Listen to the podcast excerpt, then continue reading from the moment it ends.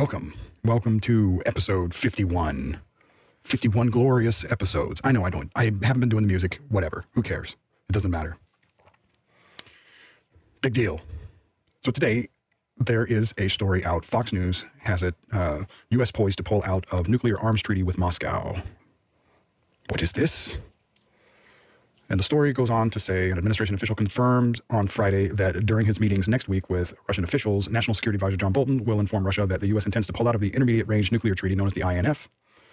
Uh, he states across two administrations, the United States and our allies have attempted to bring Russia back into the full and verifiable compliance with INF, uh, said the source, who spoke on condition of anonymity. Despite our objections, Russia continues to produce and field prohibited cruise missiles and has ignored calls for transparency. The State Department has for some time held the position that the U.S. is in compliance with the treaty, while Russia is not. The department's Bureau of Arms Control Verification and Compliance said in December that the Russian Federation's continuing violation and refusal to engage constructively is an impediment to improving bilateral relations and creates an untenable situation whereby the United States unilaterally complies with the INF Treaty while the Russian Federation violates it. Earlier this month, Defense Secretary Jim Mattis said Russia's deployment of nuclear capable missiles in violation of an arms treaty was untenable, and that without charges without changes by Moscow, the U.S. would have to match that military capability. Speaking to reporters at the close of a NATO defense ministers meeting in Brussels, he said the U.S. was reviewing its diplomatic and military options because of Russia's continued breaches of the 1987 treaty. So I, this these types of things always come up whenever they're going to sit down and actually discuss the substance of uh, any treaties that they're going to update. And from the way things have gone historically, is the uh, in former times at least, the the Russians would uh, push the boundaries, uh, whether that's uh, slightly or overtly, to uh, have those have those increases or those um, outstanding parameters uh, be scaled back into a uh, manageable, uh, compliant agreement whenever they would sit down and sign it. So they're going to use this as a bargaining chip uh, in their talks, in their renegotiations of these treaties. And so this has gone on for quite some time. I mean, this is the way it's the way it's always been. Uh, the situation these days, um, it's always it's always a um, concern that what is viewed as uh, overt noncompliance may in fact be exactly what I have described, and that is want they want to use that headroom uh, as a uh, tool in their negotiations. But on the flip side, um, in the absence of those uh, negotiations and in the absence of an agreement, that could become a uh, a very difficult time period uh, for the simple fact of just what they had said that they're forced to increase and and match those same overt actions or conditions. Uh, and so the United States is responding to this, and they're going to try to increase their own capabilities uh, to match, probably prior to sitting down and discussing the treaty, which they uh, say that the Russian Federation is in violation of right now, currently. So I think that from this, uh, and they, so the United States and Russia have always sat down and, and talked about these things. They've always had back channels. They've always, nobody wants nuclear war, of course. And, and I think that, I think that uh, uh, Vladimir Putin probably dances a little bit too close to the edge, uh, or wants the, at least the appearance of dancing too close to the edge. But the fact of the matter is, is that we are the masters of um, that doctrine, the mutually assured destruction. Uh, and there, from my perspective, this is the way I this is the way I see it. The United States is going to generate so much prosperity in the world, not just in the United States. It's happening in the United States, but it's going to spill out into other areas in the world, and it's going to continue to the the winning is just going to continue to uh, spill out into all of the countries in the world, and it's going to take time with certain other countries where there's been um, very very large barriers to um, coming together and ma- actually making agreements. Uh, it's a it's a big planet. I mean, we're we're on two sides of the two sides of the planet, opposite sides of the planet for the most part. And so, for them to come to uh, in some places in the world, and Russia's probably a prime uh, probably a prime example of a country that is difficult to uh, get into and and have any of that in any of the, the investments to get into it. Um, some of it has to do with uh, the conditions as they are and that is that it's difficult because of these uh, treaties and the way they're written and the way they're negotiated and so on and so forth. This is a uh, ends up being a tit for tat, and so Russia's always been, of course, opposed to NATO. Uh, and I can see, uh, on the one hand, I try to put yourself in the uh, shoes of the Russians uh, for a minute so that you can see it from their perspective and recognize that NATO's sole purpose was to combat against Soviet aggression during the Cold War. And that was the fear back then was that the Soviets were going to um, move into all of Europe. And uh, a country that was all communist that has all of the resources of Europe and Russia, and then of course also China, that is a um, that would be very very dominant but I don't think that it would be dominant in the sense uh, that it wants to be dominant. Like it wants to be like the United States and be prosperous, and that's the reason for the acts, the overt acts, uh, and the attempts to dominate or to uh, get some type of foothold in various regions in the world. Um, I think that the United it's it's kind of a strange thing because when you look at it from the perspective of uh, the United States, uh, we're already there in those places. We have the money, we have the the capabilities you know, to go in there. Other countries see that as uh, as an opposing force to their dimension and their ideas.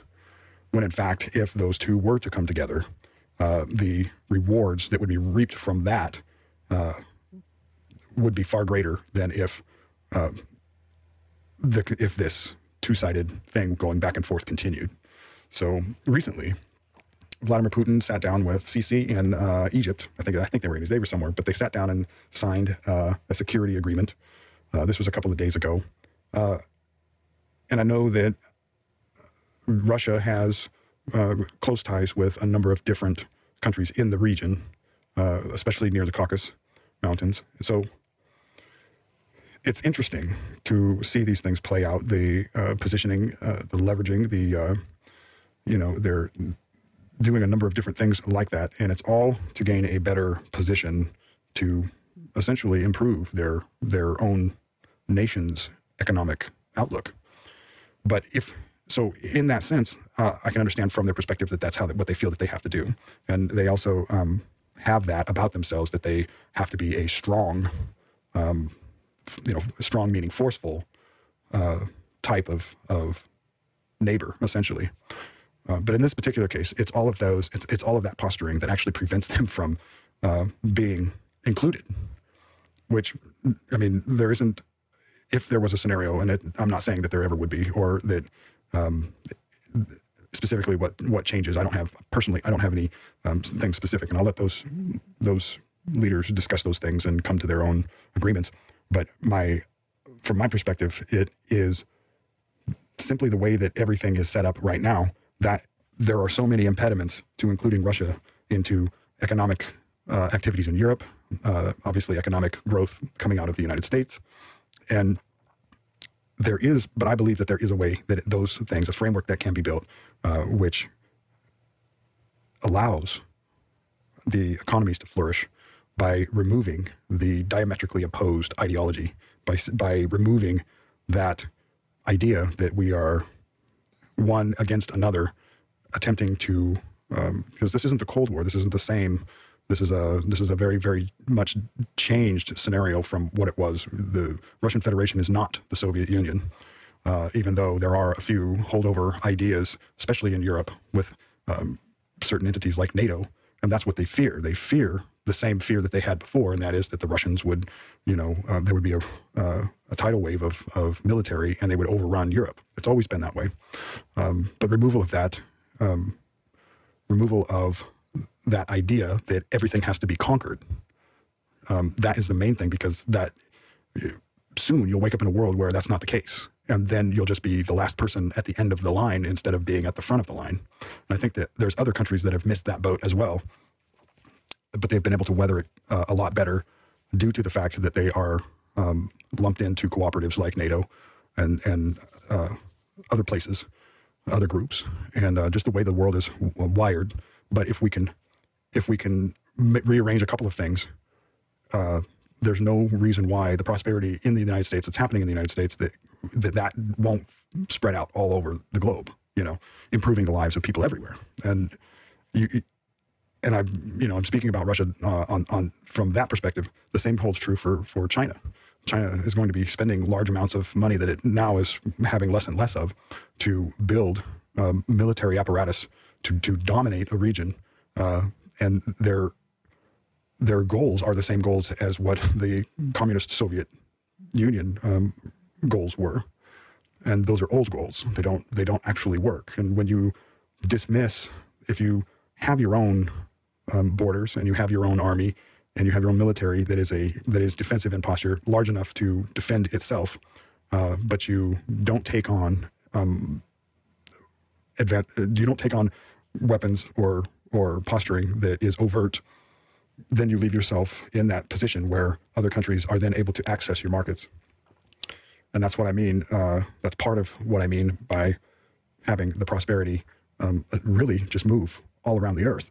Uh, because that's what would happen if all of these countries figured this out that that that prosperity that's happening here can also happen there and the two not just that they are in a symbiotic relationship or, or even that they have to have extreme bilateralism just that there's a it's always been that way so that if we can get these um, impediments out of the way then the money can actually flow like it's supposed to uh, unimpeded without impedance and while it moves around the earth the uh, infrastructures are built cities are built, businesses are, are opened, um, the prosperity, that's how you get that prosperity to um, manifest. And that's how you spread it. And that's what we're trying to do. I believe that's what Trump is trying to do. That would be my uh, my own estimation of how it should be done. And and so you know I talked a lot about about Russia, but even China. China is the same. It's is in the same boat. It's essentially everyone has woken up into a world where it really isn't necessary it's not necessary um, to divert large sums of money into an apparatus, a military apparatus that is overt, because you because of the fact that populations in the world have increased um, by so much. So, like since I've been since I was born, we've got three and a half billion more people than there was when I was born. So, uh, it's not that the Earth is crowded. It's uh, simply uh, put that if you have a an area that is has borders, a nation like China anywhere they move, there's a large there's large populations anywhere which way they go. So there isn't anywhere for them to go. Plus, they have their own large, very large population. So the the so I guess what I'm getting at is is that they see that they want to relieve some of that by spreading out and and creating some type of of you know conquering strategy to where they take over different places and make room for themselves. Uh, history is replete with a number of um, time periods where people did those things uh, they did those things because of various reasons, but the main reason was is because the, any people that ever got conquered was because they were unprepared and they weren't um, able to defend themselves. Uh, but nowadays, any, there's it's it's a very very uh, short leap from uh, having a primitive defense force to uh, an actually very powerful force that is able to repel assaults. So that, I guess that's what I'm saying is is that what it's the perspective that's in the mind of the leaders of these countries that uh, there's that it's like the old days where you just you know send your armies sweeping across vast swaths of land uh, just for the taking, uh, but that isn't the way the world actually is.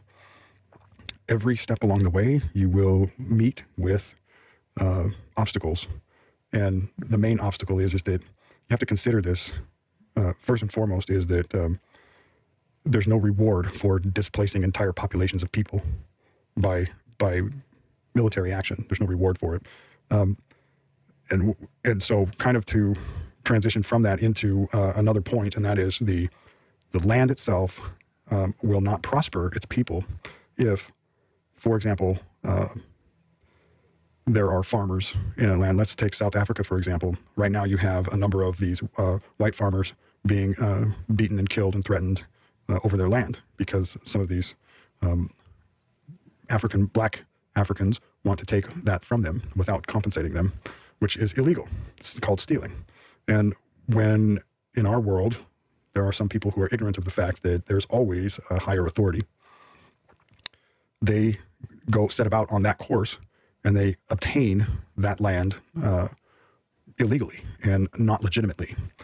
So that is the key to causing that land to prosper. And the, so, anyways, when they do this, that is the very reason why that land does not prosper them. In Zimbabwe, that was a, a, case in point. It wasn't that nobody knows how to farm. It was that they stole the land and they didn't compensate somebody. They didn't purchase the land. They didn't rightfully obtain the land or the rights to utilize the land or the rights to work the land. Same thing in South Africa is happening. It's it's it's probably the biggest mistake that anybody could have, and that is you can't just go and take something that isn't yours and then expect the, to reap the benefits from it. And so while they couldn't uh, figure that out and learn from their neighbors on that one, they're going to learn it themselves by doing it again. See, it doesn't work. That's not how it works. You have to legitimately and legally and legitimately obtain the land for it to prosper you, for it to have a chance to prosper you. And when I say that, it's uh, when I say that it has to have that chance to prosper you. Um, the reason why I say that is because if you if you do that one thing, yet you are, you know, um, violating the laws in another area, that too can affect your prosperity. So that in is the point of um, what I've been saying is that these ideologies um, of conquer and take and and reap the benefits of the resources of that land doesn't work. History shows us that it doesn't work. Those people, those those civilizations that did that did not last. So that I guess is what I'm trying to get at is, is if you want that prosperity, if you're uh, you want that prosperity for your people, everything that you obtain must be obtained legitimately and not nefariously. Now, you can't uh, you can't go into, and I know that um, China does all this a lot, especially in Africa, where they go and, and lend these poor nations money that they know those nations can't pay back, and they build an infrastructure in there that they then take control of uh, because they used that infrastructure which they built, which was the the down payment on the loan. Uh, they use that because then the country goes broke, not being able to pay back China, and then they take possession of what they built there. So that's how they've been trying to expand. That doesn't work either. That doesn't work either because the title of the land was not considered in the that was not considered as a sale. China wants it to be like a de facto sale, like they couldn't pay their debt, so they had to forfeit, and that doesn't work either. It's it, it, that doesn't work. So the point is that there isn't a land. there isn't a land that you can obtain by force that will prosper you. You could call it a principle, or you could call it food for thought, but it doesn't it doesn't work that way. And many people have made that mistake thinking that, you know, if I if you take half of your neighbor's yard, or you take all of your neighbor's yard and you kill your neighbor, you can't live in two houses.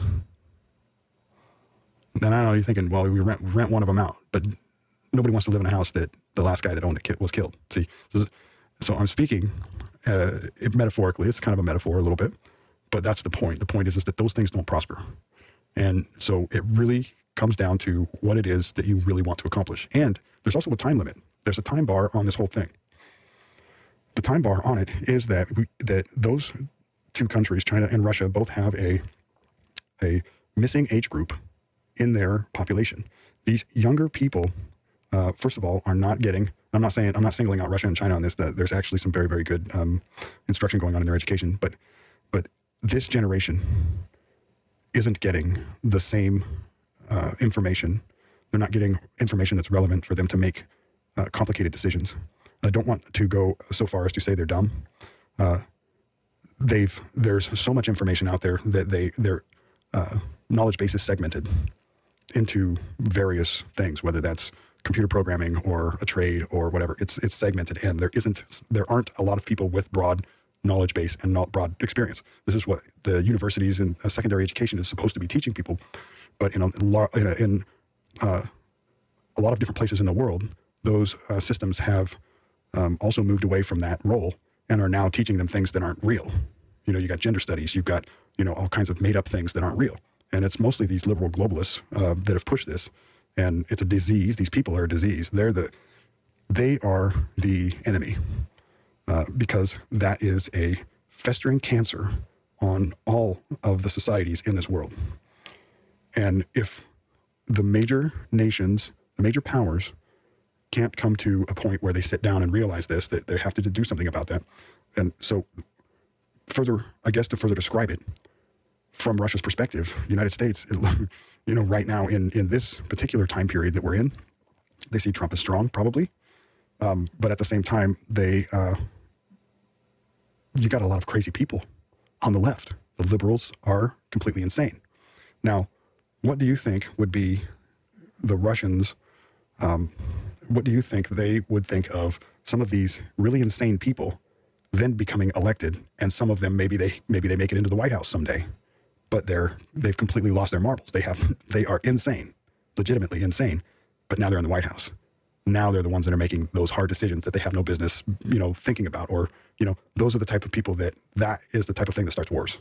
Those are the type of people that start wars just by being. Okay, they don't. You have to be able to keep those people out of government. And and so the best thing to do is is uh, right now is to not vote for them at all. Period. That's one thing. But but but think about it from other uh, from the perspective of other countries. Um, that's a destabilizing uh, thing for the United States to become destabilized. That's a bad thing, not a good thing for Russia. It's it's a bad thing, not a good thing for China. But if you know they can fix these impediments, and I don't want to say they would acquiesce, but in some uh, in some form or um, I guess in some feeling, you know, the, the idea that the that the world isn't there to be conquered anymore, that that prosperity that they're looking for is right on their doorstep. I mean, it's right there. It's waiting to come in. All they have to do is just go, you know, I think I just don't want to conquer the world. And the door opens and the prosperity comes in. Because that's really what everybody's really wanting. They just want to be themselves in their own place, in their own in their own country. Um, and it's difficult. I've generalized it quite a bit. Uh, and it in no way is um, it's just an opinion, but it's just it's in no way comprehensive. And I do see some of the um, uh, complications, and I do see um, from their perspective how some of these things would be, you know, would make them nervous. I guess is the polite way to say it. Uh, I don't mean any of this in a way that is disparaging. Of course, it's just a matter of thought. It's just a matter of taking what taking the world as it is, and then and then thinking about it, and and following that train of thought all the way to the end to see what what is the alternative to um, wars in various places in the world? What is the alternative to um, have being at this constant state of alert alertness? And not that you would ever not be alert. I'm just saying that the people have to feel like they're safe. They have to feel that they're safe. That their leadership is doing uh, the job. That they are uh, sane, cogent. They're you know working on their behalf to mitigate any types of infringements. Uh, and so, I mean, it's a thing, I guess. I, it's complicated, but you know, there are people in the world who understand it. Um, and you know, there are there are hotspots and there are things. You know, the Middle East, I think, is a is an interesting thing because you know they've they've almost been at constant war for thousands of years. I don't think I recall ever, you know, running through a time period in history where there wasn't some type of conflict happening. And it's sad, really, because it, it, it, that in and of itself prevented them from um, prospering. Now, they, there were rich periods of time, and there were you know civilizations that had come and gone, and um, through, throughout that you know last few thousand years.